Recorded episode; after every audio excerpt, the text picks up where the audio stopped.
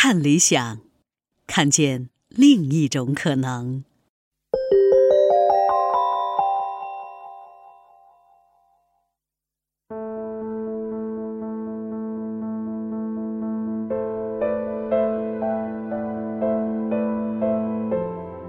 你好，欢迎收听《从中国出发的全球史》第四季“宗教与信仰”的基督教单元。大航海时代真正将基督教带向全球，基督教的传教士们不再仅仅通过陆地上的丝绸之路，还通过东南方向的海路进入中国。此时的中国呢，正是晚明时期，基督教在晚明中国的传播。不仅使他在中国扎根，也多层次地把中国文化呈现在西方面前，冲击了欧洲人对信仰和文化的理解。所以呢，与其说是基督教单方面的传入中国，还不如说是基督教与中国在相互关照对方，彼此试着相互理解。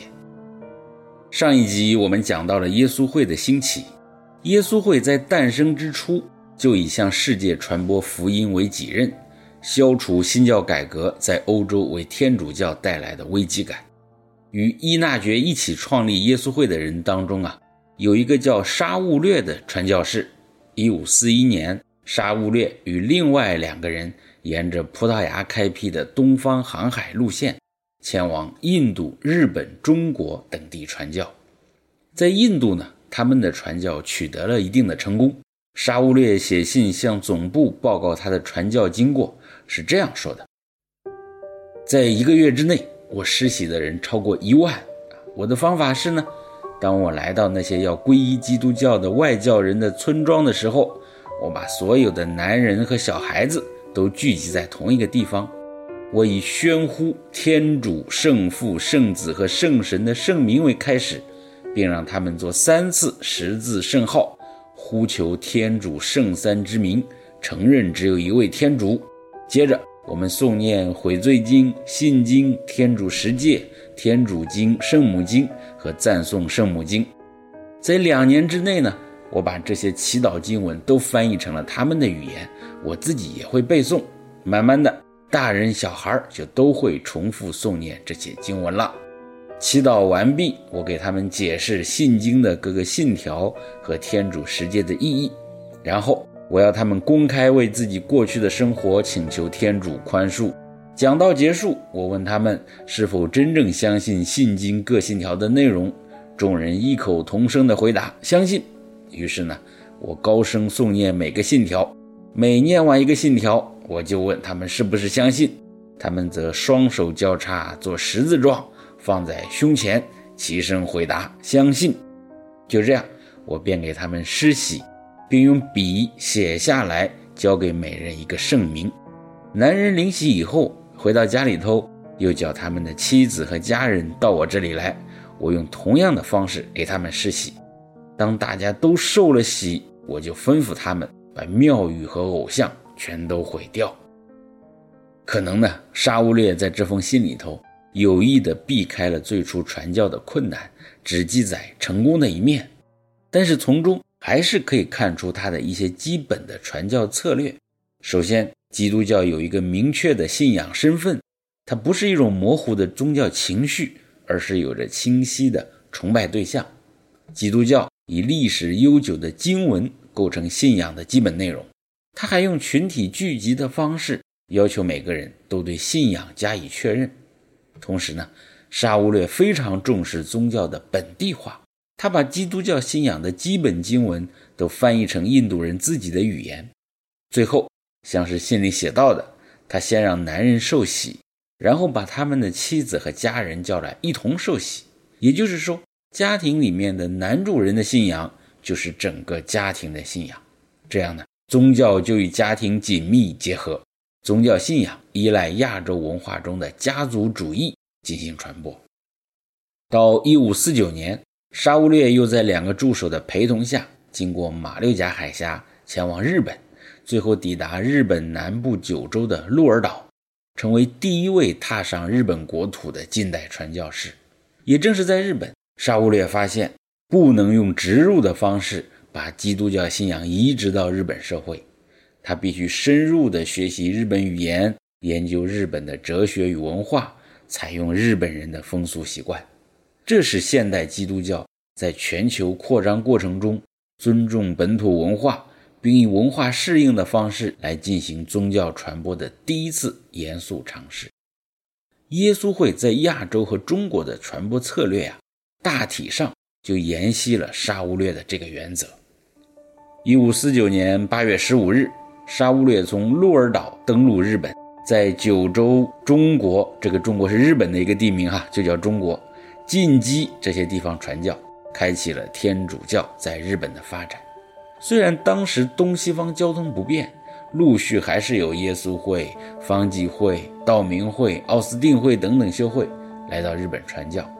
除了传教事业之外呢，这些传教士也成立学校和医疗机构，引进当时西方的技术与思想。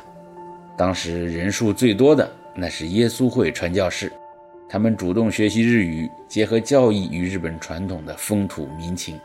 这样的不懈努力，使得日本天主教会快速发展。根据一六一四年的统计，当时的日本拥有一百五十名神职人员以及超过六十五万的平信徒，而天主教信仰也深入日本的统治阶层，两家天皇朝廷卿与五十五位地方大名都灵洗成为了天主教徒。日本这股信仰的风潮啊，也被带到了朝鲜。一五九三年的年底。一位名叫塞斯佩戴斯的葡萄牙耶稣会士，随同丰臣秀吉的军队到达半岛的釜山。他主要是在日本军人中宣教，也在被日军俘虏的朝鲜人中传教。不过具体成效呢，不是很清楚。朝鲜基督教的真正开端，那要从中国说起。一六一零年，朝鲜到明朝的使节。从北京带回了一些西学书籍，像《坤舆万国全图》啊等等。随后呢，在中国流传的欧洲天文、历算、地理以及物理的书籍，也被入华使节陆陆续续带回朝鲜，其中就包括利玛窦的《天主十义》。朝鲜知识分子中的实学派逐渐对此产生了浓厚兴趣，决定派代表到北京实地考察。他们出使北京的一个官员的儿子叫李承勋，是朝鲜基督教的第一个奠基人物。一七八四年，李承勋前往北京天主教北堂拜访了耶稣会士顾拉茂，了解了天主教教义，还请他给自己施洗，取圣名博多禄。同年呢，李承勋带着十字架以及基督教礼仪书籍回到朝鲜，之后。他又和一批朝鲜知识分子开始建立小型的天主教聚会点，天主教在朝鲜正式建立了。一七九二年，朝鲜教会被纳入到北京教区的管理范围。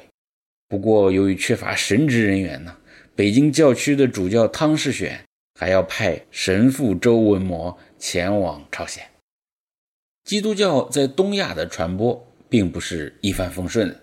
由于高度集权的政治体制、强烈的民族主义情绪、儒家对意识形态的垄断等等原因，天主教在日本、朝鲜等地后来都遭到了政府的怀疑和逼迫。在日本，丰臣秀吉于1587年发布了禁教令，外国传教士被驱逐出境，日本籍的神职人员和平信徒遭受了迫害。1596年，二十六名天主教徒在长崎殉道。史称日本二十六圣人，在江户时代，江户幕府也多次发布禁教令，导致多起殉道事件。有一部好莱坞电影叫《沉默》呀，讲的就是这段历史。日本在迫害天主教徒的过程中，发明了一种方法，叫做踏绘，就是践踏的踏，绘画的绘，踏绘。什么意思呢？就是他们要求信徒踩踏在绘有耶稣圣像的画板上。表明他们放弃了自己的基督教信仰，否则就施以酷刑处死。那在朝鲜呢？在天主教刚刚建立的第二年，李氏朝鲜当局就开始查抄捉拿天主教徒，他们闯入李承勋这些人聚会的地方，收缴了耶稣圣像，还有基督教的书册。朝鲜天主教在最初的一百年里头，先后遭受了四次全国范围内的大规模迫害。从中国派去的神父周文模以身殉道。即便如此，基督教信仰仍然以各种形式继续在日本、朝鲜保存下去。在日本出现了隐匿基督徒这种现象，就是把圣像雕刻成佛像的样子来崇拜，或者呢，信徒们逃避到偏远的山村或者沿海地区，继续实践他们的信仰，形成独特的家族、乡村宗教相结合的共同体。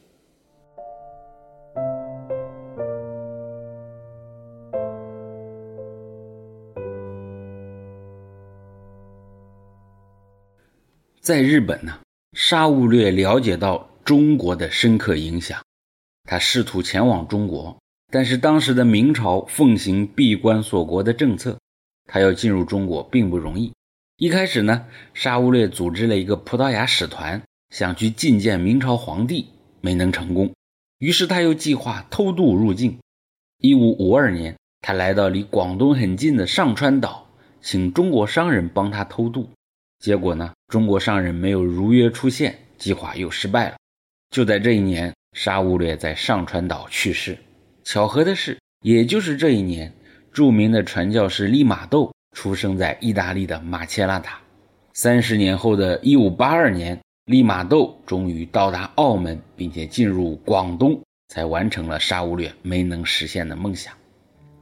利玛窦从十九岁就加入了耶稣会。在罗马接受了一个耶稣会士该有的全面训练，他学习了哲学，学习了神学，研习数学，还有天文，同时呢，还学会了西班牙语和葡萄牙语，以及拉丁文、希腊文。这些人文和科学的素养，使得他在与中国知识分子的交往中表现出博学敏捷的才能，有助于他进入中国知识界的上层。利玛窦采取尊重并学习中国文化的基本原则，这个苗头在他来到中国之前就显露出来了。在到达中国之前，他先是在另一个文明古国印度待了四年，这四年的印度经验对他后来对中国文化的态度有着很深刻的影响。一五七八年，利玛窦到达果阿，当时是葡萄牙在亚洲最重要的殖民地。一五八零年，利玛窦在果阿成为神父。透过与印度人相处，他意识到使本地人成为神职人员或者教会领袖，对于地方教会的发展极其重要。他曾经写信给耶稣会总部说：“如果阻挠当地人通过学问而出人头地，将会使当地人憎恨我们。这样呢，我们耶稣会在印度的主要目的即感化他们，使他们皈依我们神圣信仰的使命，也将无法实现。所以呢。”对本土文化或风俗的尊重，注意培养本地人担任教会领袖，这些经验也延续到利玛窦后来与中国士大夫的交往之中。利玛窦到了澳门之后，当然你首先要学汉语。他是怎么学汉语的呢？幸好有前人的肩膀可以攀一攀。在他之前，传教士罗明坚已经学过了，并且可能在中国助手的协助下，出版了葡萄牙语和汉语的字典《葡汉字典》。以及第一部汉语神学作品《天主圣教实录》，作为外国人，他们比较准确地把握了汉字的图像特征。据说罗明坚就是以画图的方式学习汉语。利玛窦在罗明坚的基础上做了两个发展，一个呢是用罗马字给汉字注音，他写了四篇文章，编成一本书，叫《西字奇迹》，在历史上第一次提出用罗马字母给汉字拼音的方案。二是运用当时西方的记忆法来记汉字。利玛窦曾经向中国士大夫展示自己对儒学经典的熟悉程度，把它们顺着背一遍，再把它倒着背一遍。他运用的是一种记忆术啊，可能你也听说过。首先呢，在脑子中想象一个大宫殿，宫里有很多房间，每个房间里头放置一个事件。想要回忆某个事件呢，就去特定的房间里把它拿出来。利玛窦背诵儒学经典，就把某组汉字与某个房间相匹配，放进脑海中的这个房间里面，这样很快就能背诵中文文献了。他可能也是用这种方法，把汉字拆成了众多部首，以部首的不同组合来记忆汉字。总之，利玛窦天赋过人，又长期生活在汉语环境，学习中国文化，更强化了他对汉语的理解。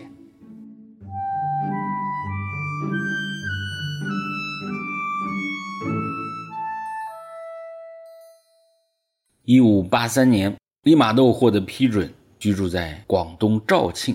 他还获得了肇庆知府和两广总督的接见。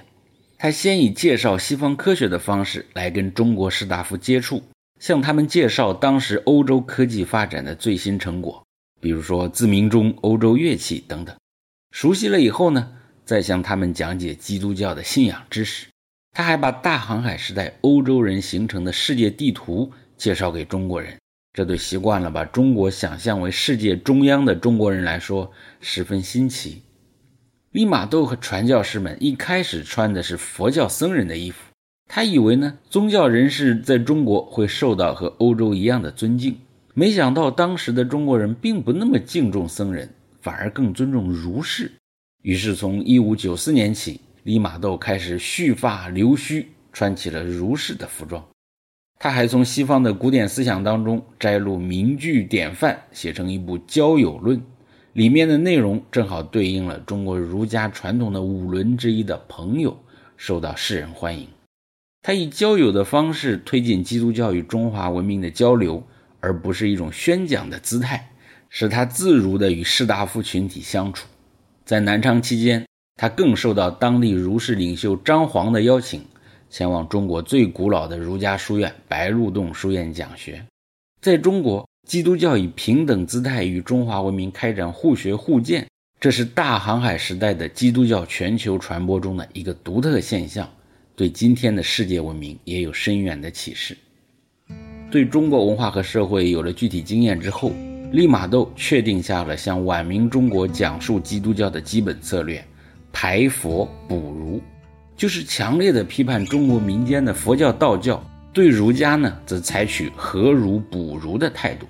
他认为，古代中国人就拥有类似于基督教的人格一神论的信仰，这尤其反映在儒家古代经典五经当中。因此，在一五九五年，他开始写作中文的基督教教理著作。想到的办法是像中国诗人一样，在儒家的四书五经中引经据典。证明儒家经典早已隐含了中国圣贤对于天主的信仰，只是后来的儒士呢忘了这样的信仰，所以在他的《天主十义》这本书当中，多次引用了儒家经典，像是《易经》《尚书》《论语》等等。这种方式呢，当然就是听讲的中国士大夫感到贴切和舒适了。除了思想沟通，基督教该如何看待儒家的生活礼仪呢？利玛窦也抱了一个宽容的态度。按照基督教的传统信仰，那是不能敬拜偶像的。但是儒家伦理的基本原则就是敬天法祖，尊崇创始人孔子为至圣先师。为了避免文化冲突，利玛窦认为中国人对祖先的孝敬只是在表达一种情感，并不是将死去的先人当成神灵来崇拜。敬拜孔子呢，也只是尊重他所开创的人文教化体系。而不是把孔子当神，他还提出了著名的儒家非宗教论，也就是说，儒家只是一个人文伦理体系，而不是一个宗教信仰。这样，一个儒家士大夫即使皈依天主教，也仍然可以参与儒家的全部礼仪活动，因为基督教与儒家并非两种不同的宗教，基督教是信仰体系，儒家是伦理教化系统，两者可以同时存在，并不互相排斥。利玛窦这种传教策略啊，可以归纳为文化包容或者文化接纳。从基督教的角度来说呢，是将基督教融入到本地文化，这使得晚明中国基督徒可以具有双重身份，既是完全的儒家，又是完全的基督徒。这种传教策略使得基督教在进入中国社会时，不容易造成身份上的紧张和文化上的冲突，既受到普通儒家士大夫的欢迎。也得到执政者的认可，在世界范围内，这也是基督教全球传播中的一条新颖路线。清初的两位皇帝顺治和康熙都曾经对基督教有持续的好感，康熙甚至从信仰的角度赞叹过基督教，他为北京的西什库教堂题写了一个匾额，上面写了四个字“万有真源”，意思是基督教信仰的上帝，那是一切事物的真实本源。他还写了一副对联，巧妙概括了基督信仰。上联是“无始无终，先作形生真主宰”，下联是“宣仁宣义，欲昭整纪大权衡”。上联说的是上帝，上帝没有开始，也没有终结，他用圣言将一切有形的事物创造出来，是世间真正的主宰。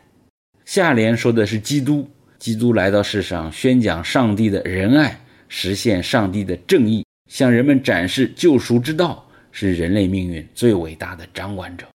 这副对联到现在仍然挂在中国很多的天主教堂里面。然而呢，由利玛窦开始的适应中国文化的策略，却在不同的传教士群体中引起了争议。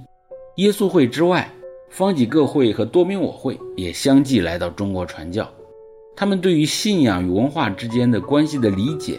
并不像耶稣会那么灵活，在多明我会看来，无论是祭天还是祭孔还是祭祖，都不仅仅是一种伦理态度、情感纪念和文化习俗，而是一种宗教崇拜。